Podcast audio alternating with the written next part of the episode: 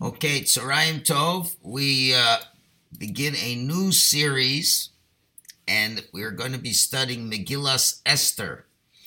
Last year we studied Megillas Esther with the commentary of the Malbim, and this year we're going to be learning the Megillah with the commentary of the Ramah, Rav Moshe Isserlis who was uh, famously his acronym is Ramah Rav Moshe uh, is of Ben Israel Isserlis, who was a very eminent Polish Ashkenazi rabbi who lived in the 1500s. Unfortunately, did not live very long. He only lived 42 years. He's most famously known as writing his commentary an halacha on the Beis Yosef, and also writing um, additions, glosses to the Shulchan Aruch to help us understand the halacha for Ashkenazim. And the story behind this, his commentary on the book of Esther, is as follows. And he writes this in his introduction. He said he was forced to leave Krakow, where he was born, for the city of Shidlo because there was an outbreak of cholera. And he writes, quote, and I was among the exiles from our city in the year 1556. That made him 26 years old because of the plague. We dwelt in the land that was not ours, in the city of Shidlo, a place without fig trees and vines were unable to observe Purim with feasting and joy to remove sorrow and mourning. So that's the time when he wrote this commentary. The title of his commentary is called Mechir Yayin, and it comes from the book of Isaiah, chapter 55, verse 1, where it says, Everyone who is thirsty, come to the waters, and he who has no money, come buy and eat. Come and Mechir yayin, buy wine and milk without money and without price. So that's the name of the commentary to buy the wine. And yeah, obviously the poverty was tremendous. So the Ramah was unable to send his father the traditional Mishloach Manos for Purim. Instead, he wrote this commentary, the Sefer for his father instead. And we found others that have done the same thing. Now, obviously, you do not fulfill the mitzvah of Mishloach Manas by writing a book and giving it to people. But it was a symbolic, so to speak, gesture. In other words, he's saying, listen, I don't have the money to send food to you, Abba, but I'm going to send you spiritual food. And uh, he wasn't the only one to do this. And uh, so this uh, book is what we'd call a philosophical and very much an allegorical and Kabbalistic commentary on the book of Esther. And um, although he is mostly known for his works on, again, in halacha, but uh, this is one of the letter, uh, lesser known uh, things that he did. And eventually he established a yeshiva in Krakow and he had some amazing students. Um, and the, this little um, work was first printed in 1558, two years later, and it's gone through many other printings. I'm still looking to find a more modern printing that has lots of commentary, so we're going to go with what we have. Okay, so what we're going to do is just go pasuk by pasuk and add the commentary. Some of the commentary is is quite mystical, and I don't want to get bogged down in that. And we're not going to necessarily explain every single detail because we only have three weeks until Purim, and I want to finish the entire commentary. But uh, the the most important thing is to realize that in this sefer he is going to be using allegory to explain the life of the Jewish soul. And we will see that he will divide this up into three parts. So, in other words, he is not intending to say this is a commentary of what actually happened in the Megillah. there's 70 faces to the Torah. So there's obviously the actual story that happened. And then there's ways of understanding it on multiple levels. So he's selecting one level, which is no different than, for example, what the Vilna Gaon did with Sefer Yonah. He wrote a commentary on Yonah, and we went through that many years ago, in which he describes that it's uh, there's the story of Yonah, and then there's the allegory of the the the descent of the soul into the world. And where there the focus is that man has to do his mission in the world. And we're all like a Yonah that has to do our mission. If we don't do the mission, what happens to us? So there he focuses that an allegory is the soul in terms of doing a mission. Here the Ramah is going to use the same tact. So and he and he belabors this in his introduction. He's saying, Don't think I'm trying to tell you this is the exact meaning of what happened. He's saying, What's ha- There's plenty commentaries. The Gemara even tell you what really happened and what the message is. But there's always another level, another layer. And therefore, the point being that, that we're learning this commentary. So, um, as opposed, for example, we learned the Malbim last year, and that was to show the great Hashgacha Pratis of God's divine intervention, and that was the focus of the Malbim.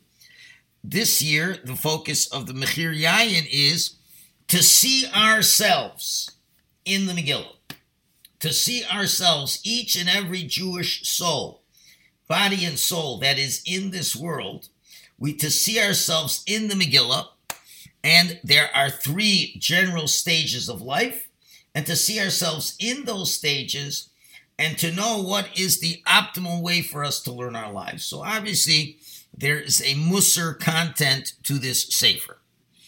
And as we start the beginning, and as I'm just starting to go into this, we can kind of entitle this first section is that how the youth waste their talents that could be used for good, and unfortunately, we use it to fulfill our lusts instead. And that's what he's going to show us. So let's, I'll read the first pasuk. I'll translate it and then give you the commentary that he says. Vayihi bimei Achashverosh, and it was in the days of Achashverosh. Who Achashverosh? He is Achashverosh, Hamolech, who rules Mehodu Viat Kush, from the cities of Hodu until Kush. Sheva Va'esrim Umea Medina, 127 provinces. And that is certainly the accurate Pashut Pshat. Explains the Ramah over here. He says that this, and the fir- first Pasuk he's saying is a general overview of the human being. Pasuk Aleph is a general overview of the human being. And therefore, it's giving us a hint from the beginning of life to the end of life. So first it starts with the word Vayahi. And the rabbis tell us whenever it says Vayahi, it generally means days of suffering. And certainly this is no different. In the literal story, it was a day of suffering, where Achashverosh was celebrating the lack of the return of the Jews to the Beis Hamikdash and all the troubles that happened from that. But on an allegorical level, we're talking about the birth of a child. A child comes into the world. We also say vayahi, which literally in English means whoa, whoa, that there's something not good happening. So what is that? Well, the Gemara in the first chapter of Eruvin said there was a whole discussion between Hillel and Shammai. Was it pleasant for mankind to be created or not? They battle. Was it was it a good thing that we were created? Was it pleasant for man? Was it not pleasant? Gemara concludes after two and a half years, it is not pleasant for man to be created. And now that he is, he should really uh, introspect his actions. So, what does this mean on a simple level? That man is, the soul is up in Shemaim, it's very close to Hashem that's Noach. That's very pleasant for it. It's very close to Hashem. All of a sudden, Hashem sends it down into the world. And being down into the world, it's not such a pleasant experience because there's all kinds of false realities. Man makes many mistakes, uh, causes a lot of suffering in his life. There's Yetzer Haras, there's all kinds of things. Now, seriously, the Gemara does not say, many people misinterpret that pasuk and think and say, was it better for man to be created or not? Obviously, if God decided man has to be created, it, it's, it's the best thing. But the wording of the Gemara is, is it noach lo? Is it pleasant for man to be created? Well, if you really understand the schema of life, it could be a very pleasant experience. But statistically, most people lack that awareness and it becomes unpleasant. And now that you're feeling it's unpleasant, so then you really have to introspect in your ways to see where the pleasantness is.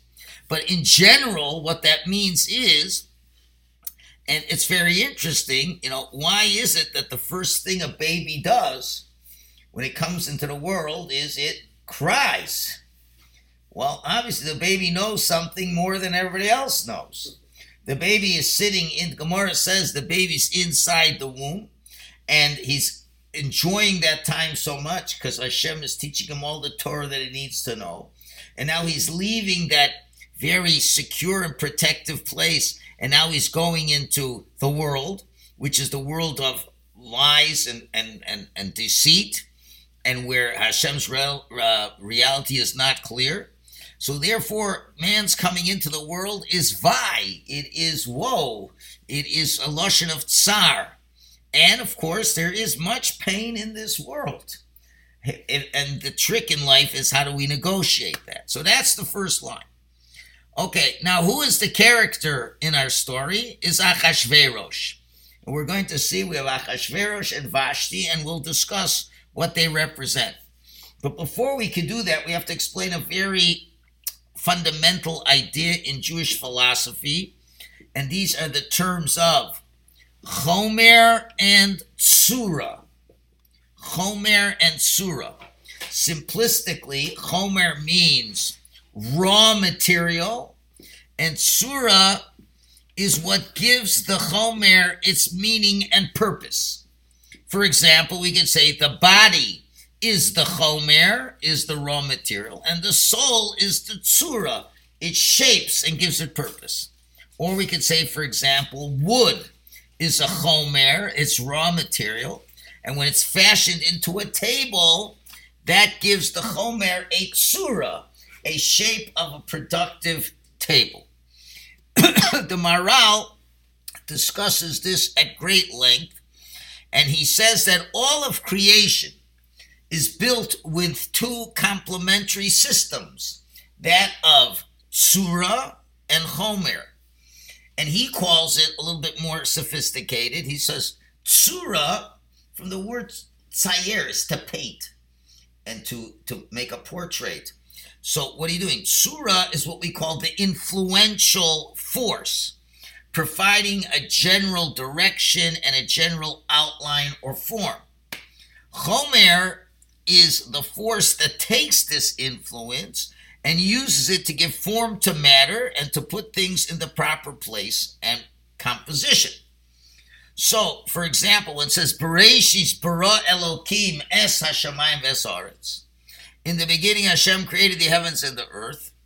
So that means that we start off with a pair of complementary forces. Shemayim really represents the spiritual, that's the influential and the earth, and that's the tsura, and it provides a general form and direction, such as what do we have in the heavens? It gives rain. It gives rain, and it envelops all of creation. Eretz, the earth, is the receiver of the influence. In other words, the heavens, what do the heavens do? It brings warmth, it brings sunlight, it brings photosynthesis, it brings water, rain, all there and what happens? It, it, it influences the Chomer, the earth, that what comes from that? Vegetation, crops, minerals. So you see Hashem etched into creation these supplementary powers of Tsura and Chomer. And therefore, we have the same idea of there being Zachar and Nikeva, male and female complementary forces.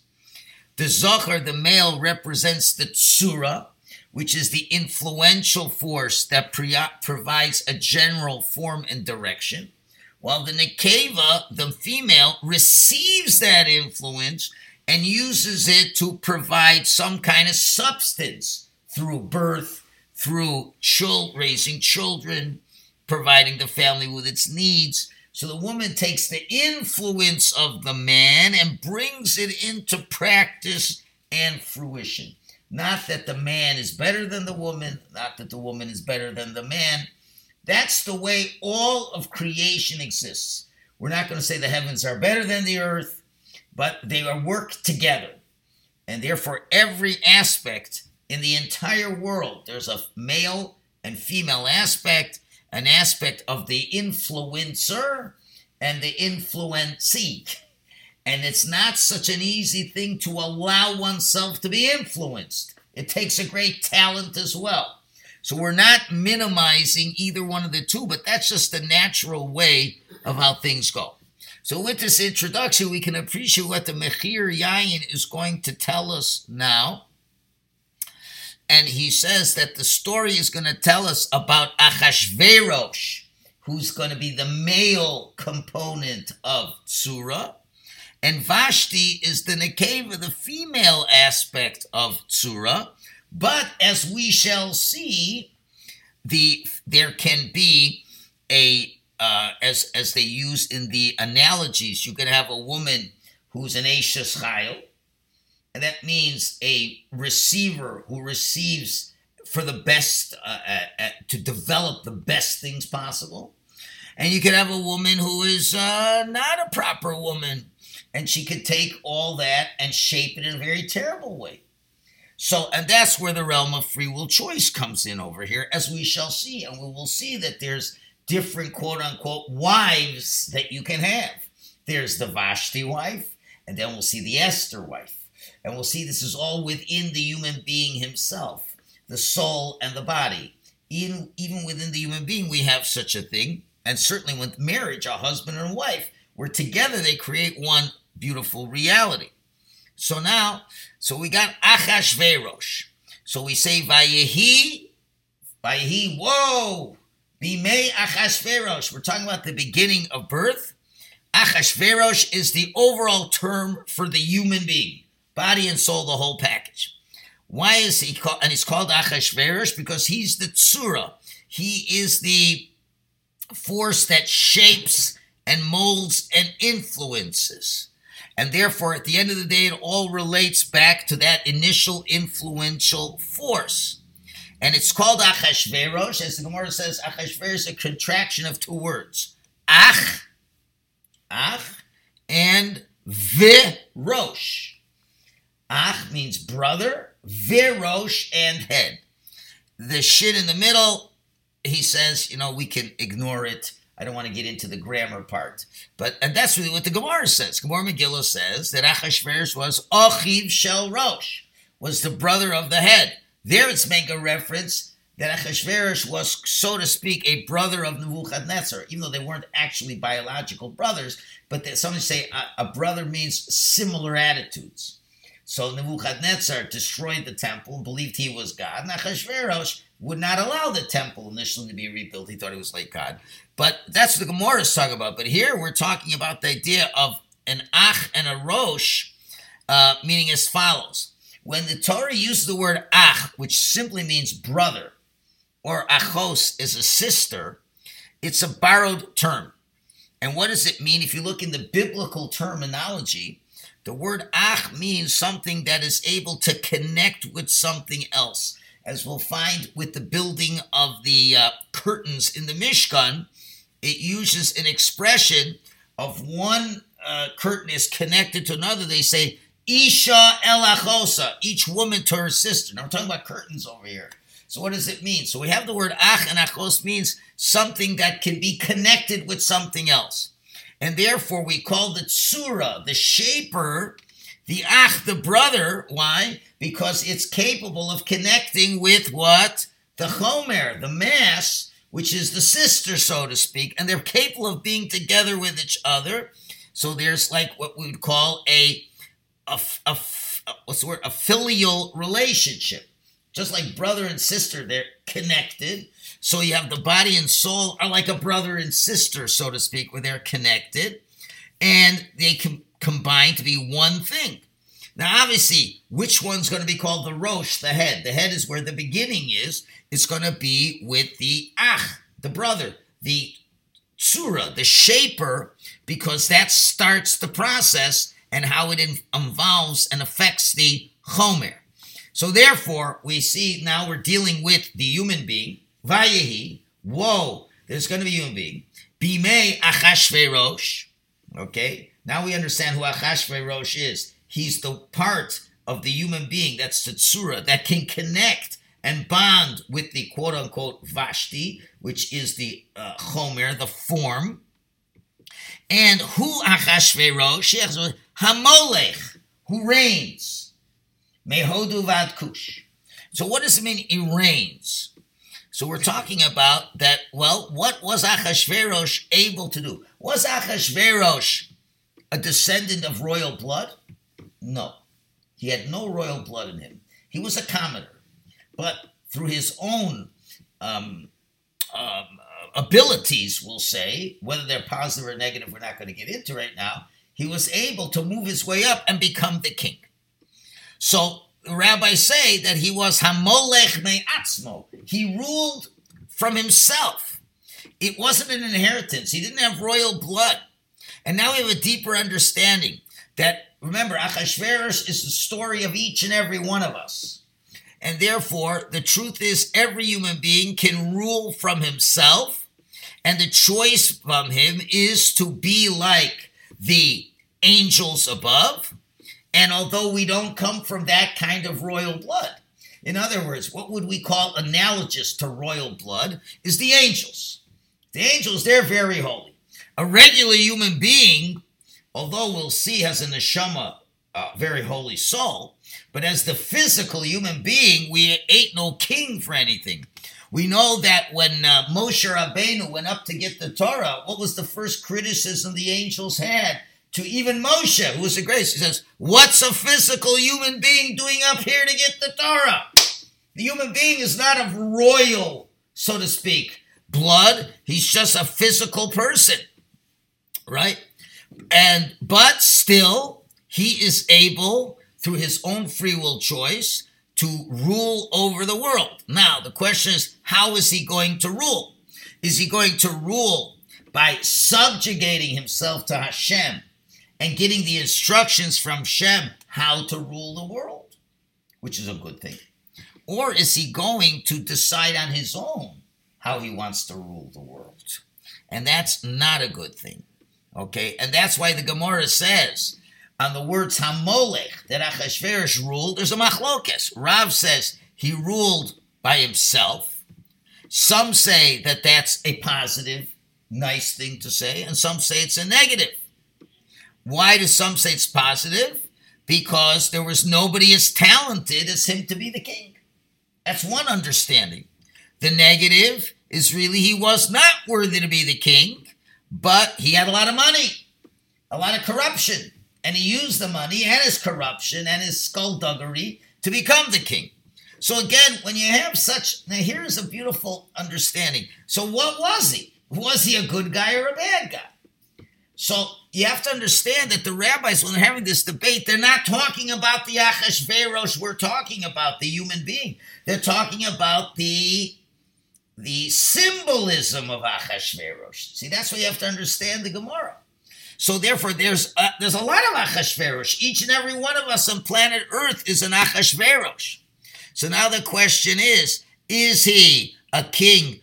He ruled by himself, but is it for praise or is it not for praise? Was he using his talents in the best way possible or not?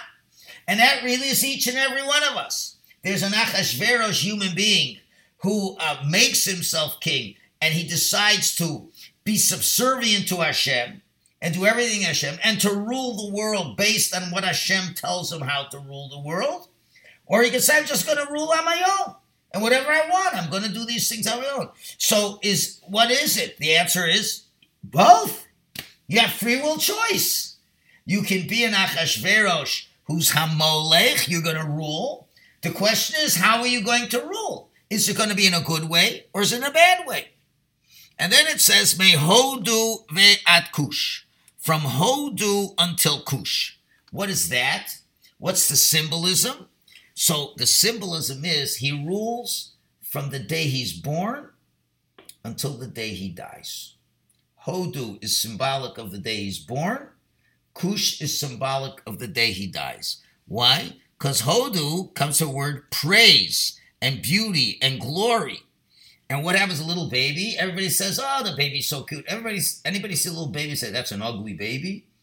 No, it's a beautiful baby. Every baby's beautiful. Oh, he has a chain, he has a this and a that. And Everyone praises it's an amazing baby. Right? And that's the one hand. On the other hand, Cush is symbolic of the day of death. Because Cush, if you remember, it says that uh, Miriam spoke about Moshe's wife. She was called the Isha Kushis. What does Kushis mean? So there's a lot of explanations. Simple uh, very simple is black. It doesn't mean to say that black people are not beautiful, but it means to say the idea of kush is that it's someone that is, so to speak, not involved with the world.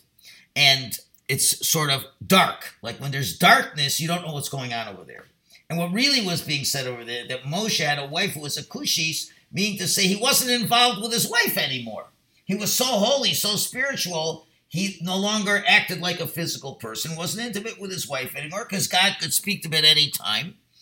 But the point being that it, it, it's it's not being attended to. So we say someone's a kush, it means darkness, meaning to say you don't see it, you're not involved with it. And therefore, we have a very interesting understanding of the, that a person, you are a king. How long are you a king? You are Hamolech, and you have to decide you are the one who decides do you want to be a good person? Do you want to be a bad person? You will rule. Do you want to rule by subjugating yourself to Hashem's laws and now ruling based on Torah law? Or do you decide on your own? I want to rule on my own and be my own person and decide what I want, and you can make very bad choices. So therefore, we rule mehodu ve'at kush. We rule from the beginning of our lives till the end of our lives. And very interesting, the Gemara says a machlokes. Where were Hodu and Cush? So the Gemara has a machlokes. One rabbi says he ruled that Hodu was Sofa Olam and Cush was Sofa. He ruled from one end of the world to another. Another one says, no, they were really right next to each other. Again, how do you understand the machlokes? He ruled from one end of the world to another. That's how far. Or no, really, Hodu and Kush were right next to each other. What does that mean? So the explanation is like this. And I don't want to get into all the technical difficulties because it really should have said from the beginning of the world to the end of the world. Why say from one end of the world? You don't start with an end, you start with the beginning. Why does it say he ruled from the beginning of the world to the end of the world? Why says end of the world? or beginning of the world to the beginning of another world. But what you don't start with an ending. So he explains beautifully. He says like this. He says when a person is born, it is the end of a world. Which world has it ended? The ending of the world of living inside the mother's uterus. Living inside the mother. That, when he is born, that's the end of one world. David HaMelech talks about five Borchi Nafshis, five different stages of his life, five different worlds he lived in. One was in the mother's womb. One as he comes out into the world. So Misofa Olam, he rules from the end of one world. When, when he's born, he's finished with one world until Sofa Olam, till he leaves this world. The other rabbi says, well, really, the two of them were together. What does that mean? Because we know life is considered fleeting. And how does it fleet? Fleets like a bird who flies. We look back, and before we know it, 70, 80 years have passed. Where did that go? So, the beginning, you think about the beginning of my life, 65 years ago. The end of my life, who knows, maybe 80, another 10, 15, 20 years. Whatever it's going to be, whatever your life is, the beginning of the end, at the end of the day, they're not far from each other. There's a hint to that. I'm not saying it's a good proof, but when you look at um, the um, uh, the headstones at the cemetery, it talks about the person's life. What does it say? Let's say 1945 and a little line, 2010. Now, what is the person's entire life? That little hyphen.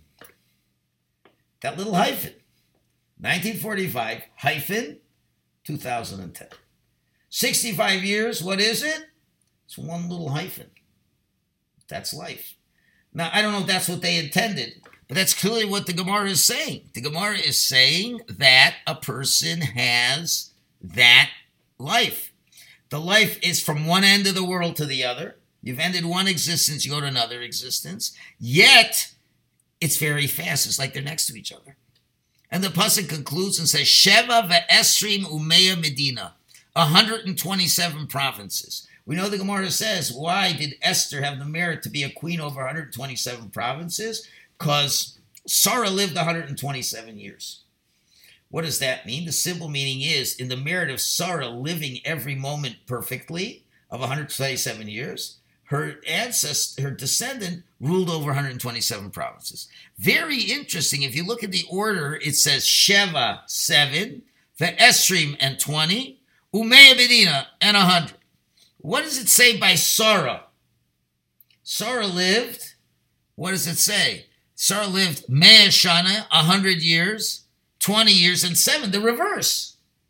Isn't that fascinating? Talk about Sarah, says 120 and 7 by Achashverosh says 7, 20, and 100. Why are they reversed? And he says a beautiful idea. We know what Chazal say about uh, uh, Sarah. 100 was what? Like 20 regarding sin. When she was 100, she was sinless, like someone before 20 is not considered they done sin. 20 like 7. What does that mean? She had the beauty, the innocence of a seven year old. Even at 20, when she's the height of her uh, sexual drive, so to speak. She still had the innocence of a seven year old. That was the virtues of Sarah, because she was a tzaddikus. But most people, it's the opposite. It's the seven year old is like the 20 year old, and the 20 year old is like the 100 year old. Meaning, people, children, now you see how so relevant it is today. Children at seven are supposed to be so innocent. And what are they doing now, the children? They're telling, teach them all about sex and all these things, and they're taking away their innocence. You have cell phones, all these things. Now the seven year old is like a 20 year old and doesn't have that innocence and has all those ideas of sensuality. And the 20 year old is like the 100 year old who's, who's full of sin and as if they're not in the world anymore. So the human being going through the 7 and 20 and 100, there's tremendous um, uh, um, um, challenges that they have that they could turn into not being such great people and they call it Medina. Medina, although it means a province, but it can also mean from Medinos, things we do in, com- in, in commercializing in countries, which means collecting money. Most people are interested in collecting money, and they're not looking for their spiritual growth at the end. Also, Medina can be from the word Riv and Madon, which means conflict. So really it comes out that the 127 years are Medina. It's Medina meaning we worry about our finances, we worry about our socioeconomic status, we're fighting, we're struggling. And at the end of the time, it's every year. Every year has its own unique struggle because we know the Yetzer Hara changes every day and every day tries to get stronger. So this first pasuk has encapsulated the entire human being.